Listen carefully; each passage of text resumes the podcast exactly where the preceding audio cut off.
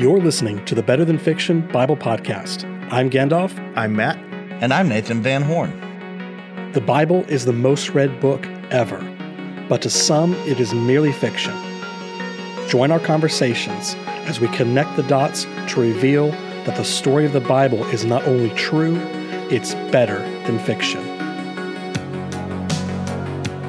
To learn more about the show or to contact us directly, visit us online at www.betterthanfictionbiblepodcast.com. Welcome back, listener, to episode 65 of the Better Than Fiction Bible Podcast. And I'm glad to say that joining me, as always, is Nathan Van Horn and Matt Powell. Um, we've had those, we had a couple string of episodes in a row, but now we're back to making it where it's just a normal thing again. We've had two episodes in a row now where all three of us are together again at last. And we're going to remind you just straight off the bat give us that five star review. You know what I'm talking about because it's not just on Apple Podcasts anymore, it's on Spotify. So if you're listening to this on Spotify, Apple Podcasts, Google Podcasts, Overdub, or whatever it is you listen on, give us that five star and be sure to tell the algorithm that this is worthwhile content. You know, when like guys get together, uh, sometimes stupid things happen. You know, oh, if, never. It, yeah, at exactly. least at if least it, once at least once a week. Right. That is, you know, now that we're all coming back together, sometimes the coming together is not exactly a good thing because this is Genesis 14 they get together and they decide to go into battle, and it doesn't really work out. And we're going to read about that today. Mm. You you you say we're going to read about that, but I have a sneaky suspicion I'm going to read about that. you are absolutely correct, son of the Hebrew scholar. You we, you have been called upon to. Uh, it take you just need to glance at Genesis 14, and I was already thinking, oh, I'm, I'm not reading. So, so uh, it's going to be hmm. a fun thing to see today. I think there's some fascinating things here in the text that otherwise, I mean, this is one of those when you get to it and you're reading through the Bible in a year, you go, well, okay, whatever that was. But I think there's more here than we think. And more than yeah. Well, I mean, if you've been listening to this show there's for an extended period of time, there's always more than you think, and you also know that we we like to we like to come to these types of of passages and chapters. Oh, dude, you know, this, this, is like our home field dude, advantage. We love here. the weird stuff. Don't mind me in the background, just practicing the pronunciation of these words. well, I can assure you that the overwhelming majority of people that are going to listen to this podcast, including me, will not know the difference if you mess it up. so this this is the secret, uh, like to uh, throw every pastor everywhere under the bus there's an unspoken guild secret that if you don't know the pronunciation of a given biblical word, just speak it rapidly, loudly, and with confidence, and very few people will call you out. Mm. yeah, mostly joking, mostly mostly joking. You, your pastor's doing it correctly. That's right. Before before you read it though, I was telling Gandalf, it does kind of read like something out of of all things, Lord of the Rings. Uh, you know, all these kings' names and battles, and you know, yeah, pits and whatnot. It, it, re- it, reads like the first pages of the Silmarillion. Honestly, yeah, it, it's no, it's, I, it's I, very you know, I, I, I will say this in the in the uh, grand flow of Old Testament scholarship. You know, this is certainly we're in that period of the Old Testament where. Um, often more liberal progressive scholarship really is hesitant to affirm the historicity of of things at this point in the biblical story, right? Yes, um, because there and, actually and, is all these kings listed. There is no archaeological or available historical information outside of the Bible for their existence. Um, but it, but it is interesting of the attachment of kings and locations and over against. In other words, they're kings and they have they have a an understood kingdom. Uh, you know, place of reference. Whether that place of reference is being told in real time or again from the whole um, living the Exodus and conquest while you're reading Genesis, whether they're using place names as they were at the time or place names as they were known later. That makes sense, correct? Well, uh, you see that, yeah. and we're going to see that in verse 7 because it talks about the, the country of the Amalekites. Well, Amalek That's is it. a descendant of Esau. Esau ain't here yet. That's so, it. Okay, so so we're tracking on that. So, but it is interesting that the um, that you have a connection of kings and their locations. And but it's it's interesting to me that uh, this is the first passage where Abram is called Abram the Hebrew, right? So this is a guy who's been promised land and yet has no land attached to him. He's just Abraham the Hebrew, and some link that with uh, Hapiru, and that's you know a whole another debate that we don't have time for today. Um, this is one of those episodes where we, where we spent four hours talking about what we're going to take thirty minutes to record. It's you, just, you just made a point though that uh, Abraham is never called a king. He's never called da a king. da da da. You know, But as we will see in this passage, that doesn't mean that he doesn't absolutely slay like a king. Though. oh, oh well, yeah, yeah, Like we're going to see that. Uh, this, this guy, this guy, man. Yeah, I, this this passage makes me see Abraham in a whole new light. absolutely. Well, before This we get the any ther- further, the the, ther- the Thermopylae of the Old Testament. Yeah. amen to that. Oh, don't give it away, Nathan. Okay. Too late. Yeah. All right, Let he who has ears to hear listen. Yeah. That's right. Uh, why don't we uh, go ahead and listen to Nathan Nathan read? All right, right. and All listeners, as always, 16. what? Verse. This is Nathan Van Horn signing off. Um, all right, uh, so a, uh, Genesis 14, 1 through 16. And as always, listener, we are reading from the ESV.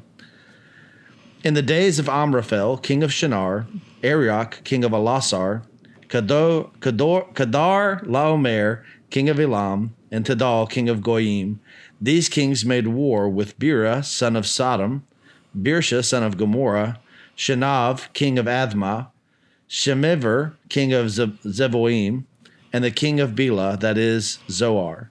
Can, And can all I just these say, I'm going to interrupt here. I like I could hear it like, and he was the lord of the of the elves, and he was the lord of the you know the dwarf clans. And, and from him came Manwë, first of the Maya.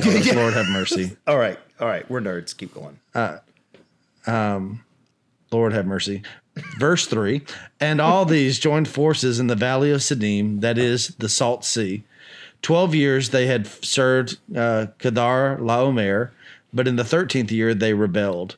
In the fourteenth year, Kedar Laomer and the kings who were with him came and defeated the Rephaim uh, and the Ashtaroth Karnaim, the Zizim in Ham, the Amim in Shaveh Kiriath- Kiriathaim, and the Horites in their hill country. Gosh, I've never been so thankful for the word Horites in their hill country of Seir, as far as El Paran on the border of the wilderness.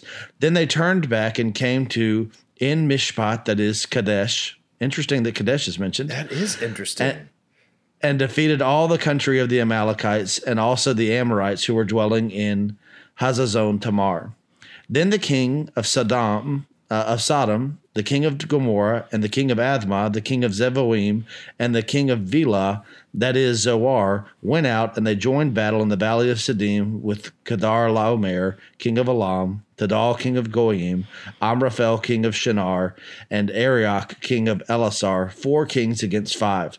Now the valley of Siddim was full of bitumen pits, and as the kings of Sodom and Gomorrah fled, some fell into them, and the rest fled to the hill country, or some translations say, because the Hebrew har is used here, to the mountains.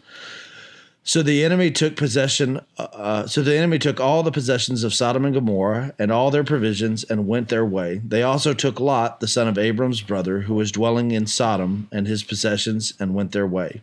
Then one who had escaped came and told Abram the Hebrew, who was living by the oaks of Mamre the Amorite, brother of Eshcol and of Ab Aner.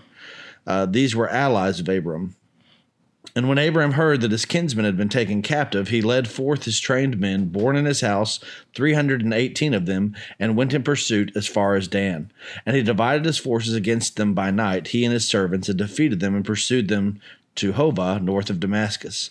Then he brought back all the possessions, and also brought back his kinsman Lot with his possessions, and the woman, women, and the people. Man, Thank you so much, Nathan. what a that was good. fascinating chapter. Anybody got any oxygen? I need some. Man, uh, uh, so I thought we had exhausted everything to talk about before we started recording, and then I know y'all's little mental maps were just jumping like mine. Like, did we even read this stuff? Right? Yeah, th- there were there were things that I noticed on that read that I was like, hey, oh, oh, oh. we we talked about we talked about the possible connection without noticing the obvious mention. So there it is. That's right. Oh my gosh. Um, so Gandalf, it's, it's, this yeah, is it's, this it's funny because I'm sorry. Go ahead.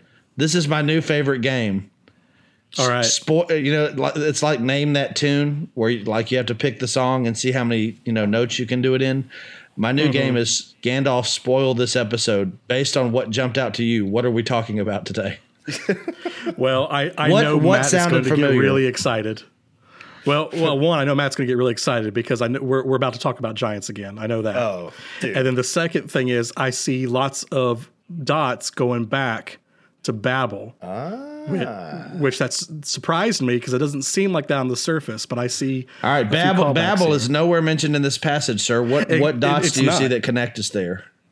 Well, uh, the one that jumps out that jumped out at me first when we were talking during our aforementioned three hours of discussion was the uh, the bitumen pits, because that was an important aspect of the city of Babel, specifically the tower.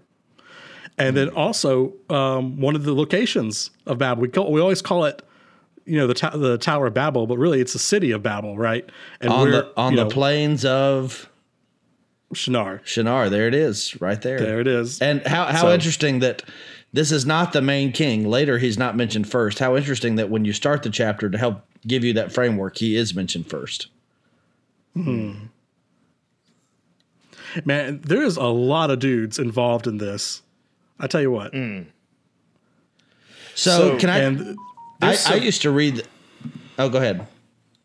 Um, well, I'm interested in what you're about to say. I'll, I'll hold my thought. Go ahead. You used Well, to read. I, I used to read again. This is another one of those chapters I used to read very anticlimactically. Okay, there's a war. Lot chose the wrong place to settle. He gets caught up in the drama, and Uncle Abraham has to ride into the rescue. And it seemed like open and shut case. That's all there was to see here, but that's not the case, is it? It is not the case. There, so there, there are dots going forward that you probably heard myself and Nathan draw attention in verse number seven by a word Kadesh, like hmm, Kadesh. Why What's would Kadesh be important? Why would Kadesh be important? And How did we? a- we read Dude, this I- I earlier. don't- How did we not Dude, catch that? we- I read this like three times. How in the world did I miss that? I All right, so- translated it in Hebrew. so like what in the world so um okay kadesh and the funny thing is we talked about kadesh and didn't realize that it's actually there like we were saying that this reminded us of what is going to take place at kadesh in the book of numbers during the rebellion of Kadesh Barnea when the israelites see the giant clans and they send the spies out and you know they Joshua and Caleb give a favorable report, and then the other ten are like, uh, "We, you know, we can't do it. We're done." So how These guys are huge. We're like grasshoppers. exactly. So here's what's interesting: we know that the Rephaim later they're called the Anakim, the Zamzummim. and they're and they're they're linked to so the Rephaim are it's interesting we talk about this sometimes in the LXX the Septuagint the Greek translation of the Old Testament. It's translated Rephaim is translated uh, two different ways. In some places they're called giganton giants and some places they're called titanon titans. Like these are these are big dudes these are these are guys who are linked with people like Goliath They're Um, big dudes, and also because they're, those Greek words are used, and we're also told in Numbers. And of course, if you've listened to this podcast, you already know that we've landed on the supernatural view of Genesis chapter six that the Nephilim are some kind of mixture in some way that we don't fully understand between the tampering between gods and men. And I use that lowercase g. Uh, but so we don't fully understand that, but here's what we do know and can say for certain is that the Bible makes clear that the Rephaim and all of these dudes are descendants of the Nephilim, regardless of what they are. And there's some kind of association giants. yeah there's a link Yes. made They are giants, and these are the very people that are going to scare the fool out of Israel and cause them to run away from entering into the land. Which the land the land that God promised to Abraham. Yes, mm-hmm. that is that harkens back to this stuff. exactly. Uh, so, and also another thing that's just kind of weird and drawing another point forward. Um, a careful reading of this text reveals that the reason this battle started. I feel like we're. I feel like we didn't even we didn't even notice Kadesh. Uh, Kadesh. I feel like we can't say careful reading. Yeah, that's that's so true. a, a cursory a, a, a cursory, cursory glance yeah, at fair. this text. Yeah. A, cursory reading of this text. I, the, the, the funny thing is the hypocrisy on my part. I just got on to my son the other day because he missed questions on a quiz he had at school because he left the answers blank, and I'm like, Judah, you got to read every word on the page, man. You got to read every word on the page. Wonder what parent he got that from. Go down. Um, so, well yeah. But a casual reading of this passage reveals reveals that these kings, Sodom and Gomorrah, are among an alliance that make war on these northern kings. Kedor Laomer being the head king, and also the king of uh, of Shinar as well. Now, what's interesting, and again, so so you uh, these are descendants of of the Babel saga, is what we you know. Yeah. So again, you've got Bit- the- bitumen, Shinar. There, these are the descendants. Again, God has spread out those nations, and the first time they come back together, it is to make war. Uh, I, I, you know, because and I think that's so interesting because we talked about the whole Nimrod making war on heaven. God knows what He's doing in response to that because He knows that number one, uh, it is futile to make war on heaven, right? Mm. But number mm-hmm. two, he knows that the inevitable, the inevitable, the inevitable outworking of that type of thinking is you get around to making war with each other on Earth. It's not just right. vertical destruction; it's horizontal destruction. The first time we see these kings and nations come back together, it's to kill each other. Well, but so, or at least plunder each other. Well, but the the northern kings were apparently the overlords so the kings of Sodom and Gomorrah and other were already they're they're probably having to pay tribute and they want to overthrow.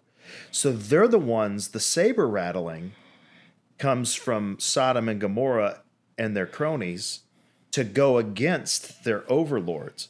Now what's interesting Gosh, this this reads like later in the Old Testament. We don't have time, but it does. I know.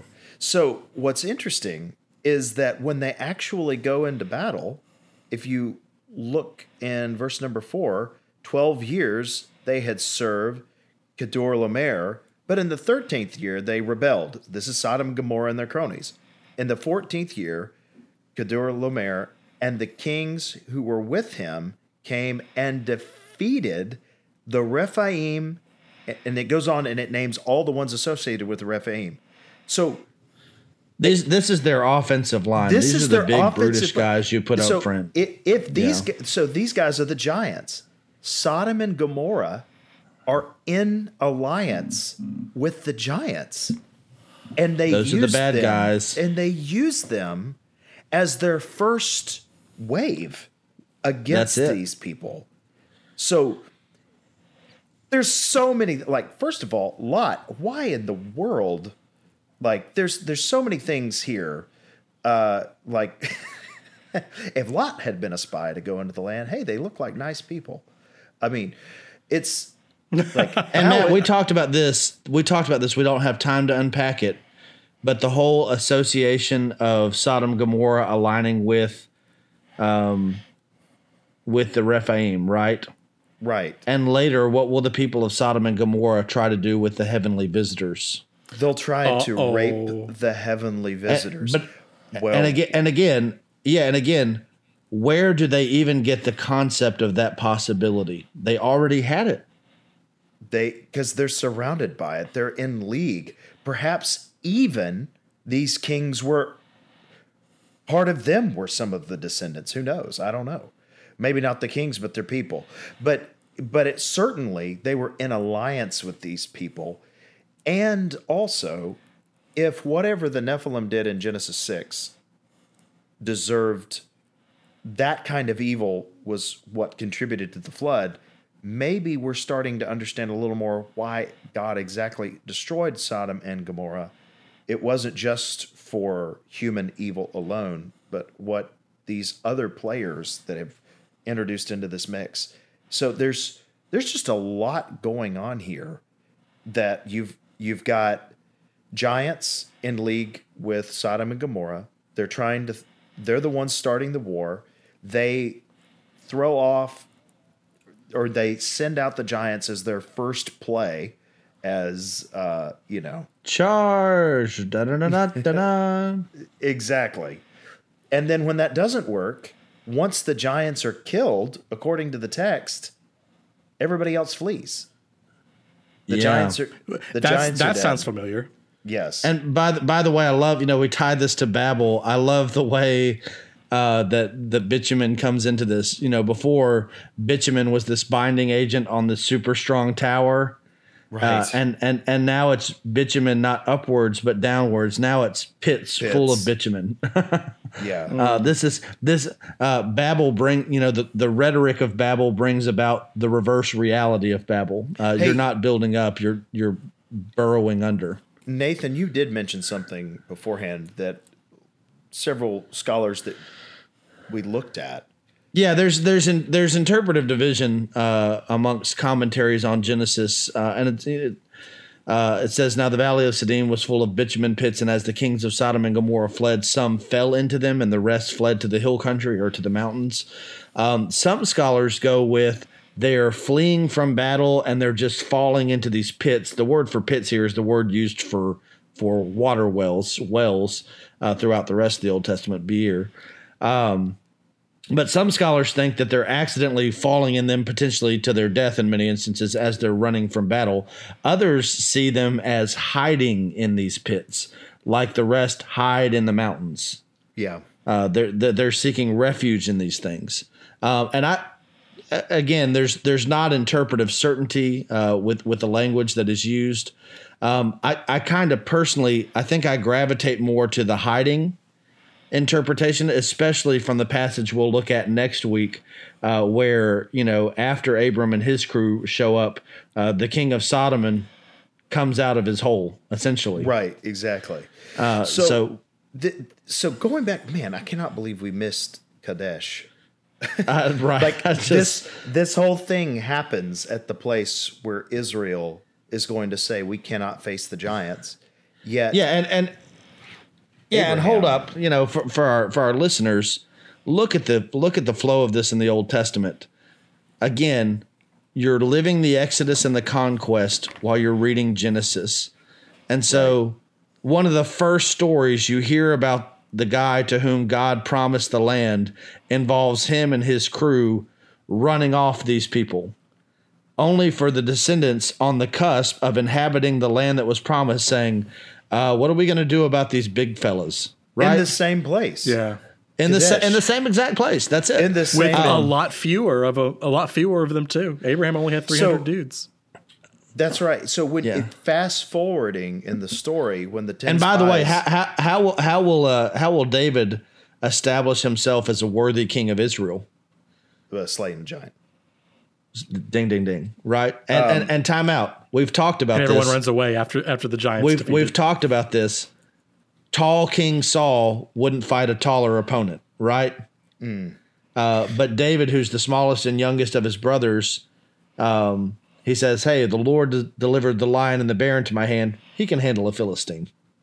So it's it's interesting is that so the king of Sodom and the king of Gomorrah are hiding in their holes because their giants have been killed. Their warriors have been killed. And Abraham or Abram at this point takes off after these guys and and rescues them. So if as Nathan just reminded us, if we are reading or at least sitting around the campfire and hearing the story of grandfather Abraham while we're living the Exodus. And it's the night, you know, before the spies get back, and somebody's telling the story of how granddaddy Abraham or granddaddy Abram defeated And we're all the eating- giants at Kadesh. And we're all eating matzo ball soup Yeah. And hummus. and hummus. It's so L'chaim. Sorry. That is why we're going to see in Numbers the God responds the way He does. Took place Yeah. there was so bad because it is the complete antithesis of of of the elect people they were called to be.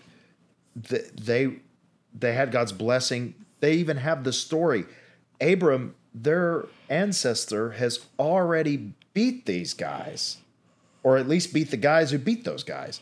Like, and yet they they just uh, don't connect. So anyway, if we've learned anything from this passage, is that there are a whole lot of stuff. There's a whole lot of people that are introduced. By the way, this is the first place we read about Kadesh. Um, but all these people who are introduced, this is not like, hey, here's a little footnote notation of some history that was going on at the current time. No, this is introducing the Rephaim. It's in, and the giants. It's introducing Kadesh. Uh, it's it's introducing uh, the evil that's associated with Sodom. Uh, of course, we kind of already read that last week. How the men of Sodom, uh, and then it's also it's taking us back to Babel. There, there's just a whole lot of stuff happening here. Well, and and and you see this mounting uh momentum on Abraham, right? Like right after God called him and blessed him, he goes down to Egypt and he leaves there more substantial than he came, right? Rich in gold and silver and livestock. Just yeah, Pharaoh just- Pharaoh piles all this stuff on him. Now, now Abraham's got an outright entourage in this chapter, and by the by the end of this battle, he's done what? He's added to it. He's plundered the plunderers. Um. Uh, so I think that's interesting. But you know, by this point, Abraham has alliances, and he has three hundred and eighteen men born in his house. Uh, very importantly, though, nothing so far captures the essence of God's promises to Abram. He promised Abraham a land and descendants, and Abraham, for all that he has, still has neither of those things. It's interesting that, again, when it talks about him rescuing Lot, how is Lot referenced? As his brother's son, as we've seen elsewhere. He's not Abraham's heir, he's not Abraham's son, he's the son of Abraham's brother. And for all the men born of Abraham's household, these 318 who fight with him, none of them were born directly to Abram. Hmm. And so hmm. this does capture something moving forward biblically. Do you disregard, as you press on to lay hold of what God has promised, do you acknowledge or disregard what he has done already? right. And you see you see a mounting sense of trust and faith on Abraham on basis of what he's done already that God is going to be good to the promises of which Abraham has not yet laid a hold. And it makes it all the more ironic for the children of the descendants of Abraham that are set free from Egypt, you know, that come through the wilderness and are on the cusp of their inheritance to say, God's done a lot. He overthrew Pharaoh, but we don't know if he can take these guys that our great, great, great, great, great, great granddaddy ran off. Right. Gandalf, see anything we missed? I like how this is kind of a weird parallel to the story of uh, the Spartans at Thermopylae, Oh yeah. even down to even down to having 300 men go go against these guys who. and in the Zack Snyder film, uh, uh, King Xerxes even refers to himself as the God King. But in this story, uh, the Spartans win. Either either, either way, so either cool. way, uh, Thermopylae or, or Genesis 14, people are falling into pits or jumping into Yeah. them, one of the two. I, like Abraham is so cool in this passage. He's like going around plundering people, like adding to his crew and everything. I just imagine like one of those slow motion uh, shots where like there's an explosion, but the heroes aren't looking at it. I can just see Abraham like flicking a cigarette into one of the bitumen pits and like explosion. He doesn't. He doesn't look at it. No, he's too much of a Chad. Yeah, yeah, I love it. I love it. But listener, if you don't want to fall what into in a world? bitumen pit. if you don't want to fall into a bitumen pit, may I suggest subscribing to the Better Than Fiction Bible podcast on whatever platform it is you're listening, be it Google Podcasts, Apple Podcasts, or Spotify. Hit like, hit the star, hit the thumbs up, five star reviews on all those platforms. Tell the algorithm that this is worthwhile content. And we'll see you every Tuesday morning with a new episode of this grand narrative. Until then, you have a great day. See you next time. Shalom. Come with me, and you'll be in a world of pure imagination.